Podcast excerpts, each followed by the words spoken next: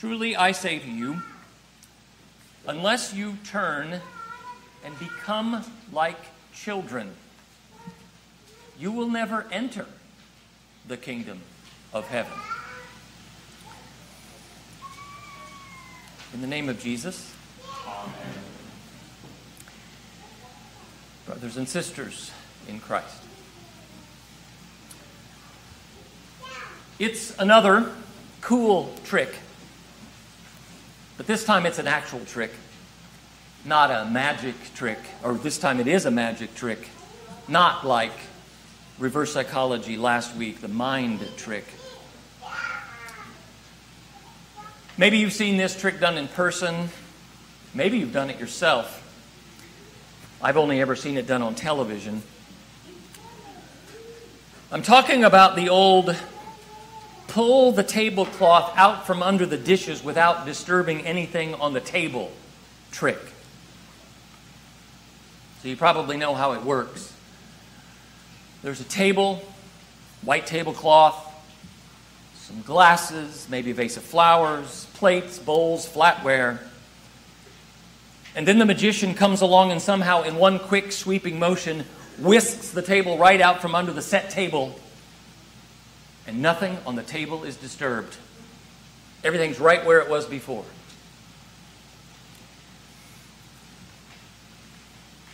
Yesterday, when nobody else was here, I tried it.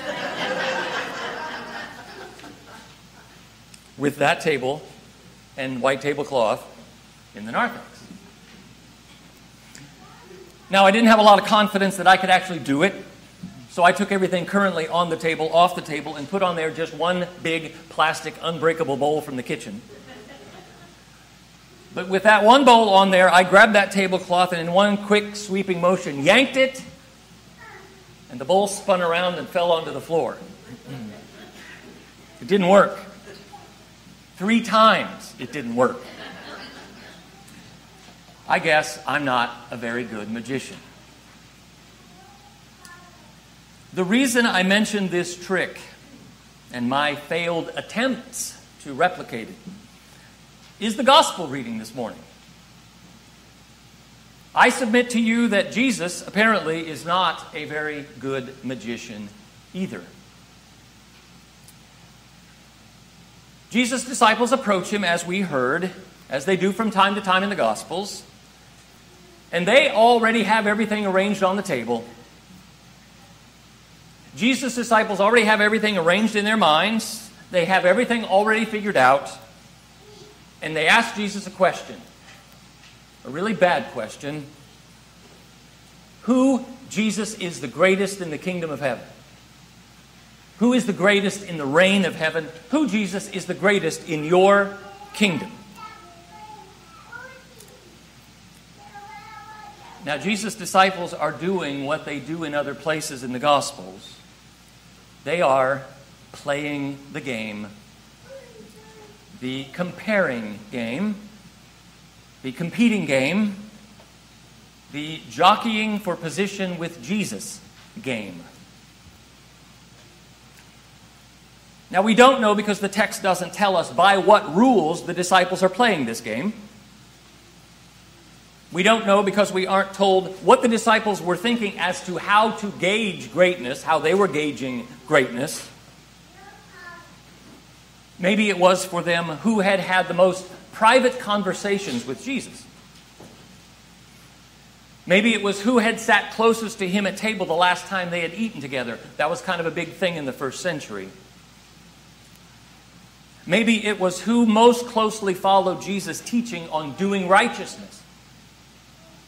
Or maybe it was which among them had done the most miracles. Back in Matthew chapter 10, Jesus had given the 12 authority even to raise the dead. Maybe it was one of those rules, maybe it was some other rule we don't know. But Jesus' disciples were playing the game the compare game, the compete game, the jockey for position with Jesus game. But Jesus is not interested in playing their game. Jesus is not interested in being a magician. And Jesus is definitely not interested in letting his own disciples continue in their utter folly. So, Jesus pulls the tablecloth, and everything goes flying. Because it is time to shake up the universe of his disciples and teach them about how it really is now that God has come into his world to reign and to be king in Jesus. Jesus puts a child in their midst. And he refuses to answer their question about greatness, at least at first. He puts a child in the middle of them and says, Greatest? You want to know about greatest? Let me tell you something, boys and girls. If you don't turn and become like children, you won't even get in.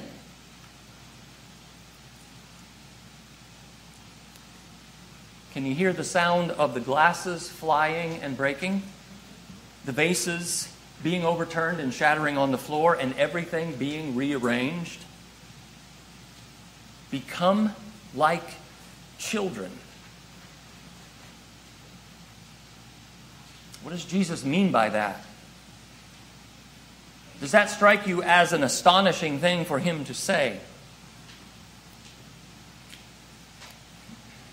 If it doesn't, then you're probably thinking like a 21st century American, which would only be natural. But a 21st century American who thinks that children are somehow positive role models for adults. You know, all I really need to know I learned in kindergarten. If you could go back in time and say that to a first century Palestinian like those disciples, all I really need to know I learned in kindergarten, he would probably say to you, probably in Aramaic, something that would loosely translate as, That's the dumbest thing I've ever heard. what were children in that culture? What were children in the ancient world? They were weak. They had little to no social status. And they were without understanding, which is why you have to train them up, as the proverb says. Children have no power, and they cannot care for themselves, and they don't act or make decisions based on wisdom most of the time. All of which is why the prophet Isaiah, in the third chapter of his prophecy, can depict God's judgment against the nation by suggesting that children will become their rulers. Children are not capable and they are gullible. You can use reverse psychology on them. And they cannot provide for themselves. They are totally dependent on the care of others. In other words, children are little kids. And they are not great, not in the way the disciples are thinking. But if the disciples of Jesus want to come under the blessing of what God is doing in Jesus the King, then they need to get this straight. Away with the comparisons, all of them. Away with the competing, all of it. Let go of the status, lose the resume, forget about your skills and works, and be needy, lowly, utterly dependent children for to such belongs the kingdom of God.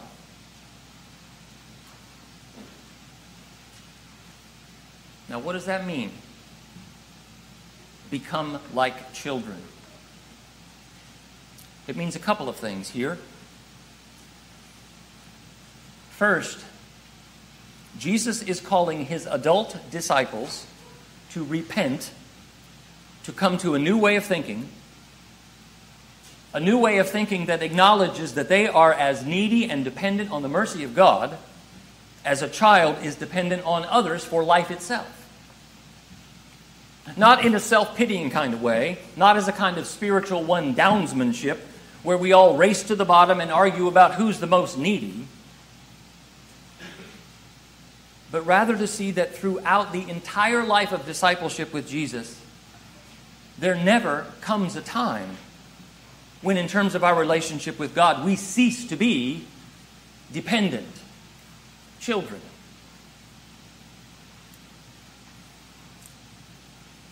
If you approach Jesus with something in your hands, something to show him what you can do, something to show him what you have done for your salvation, you'll be sent away empty. But if you come to him with nothing, like a child, then you will enter and receive everything he has to give.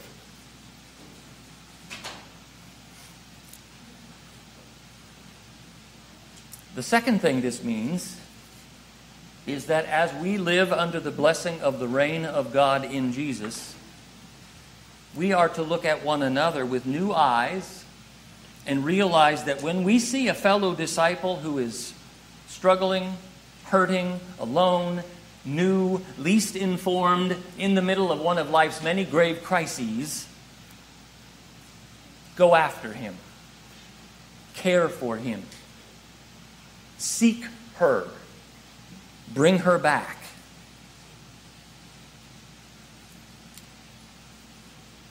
So, pick your own favorite gauge for greatness. Jesus overturns them all sends them all flying. Jesus shatters them all and calls you and calls me and calls any adult who would follow him or child to be a child. And in this case, that doesn't mean trusting or innocent. Here it means small and needy and utterly dependent on Him. It means I no longer look at myself. I no longer look at what I can do. When I look, I look for the reign of God. I look to Jesus, and I say to him, I can't. Those are the words of a child, are they not? I can't. I can't fix myself. I can't make it go away. I need you. I need a Savior to protect me, to forgive me, to save me from my sin, to save me from my death, to save me from myself.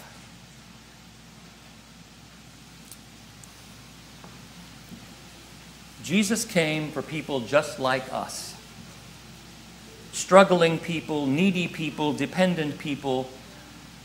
Today, some sorrow or loss or fear means that you are the greatest.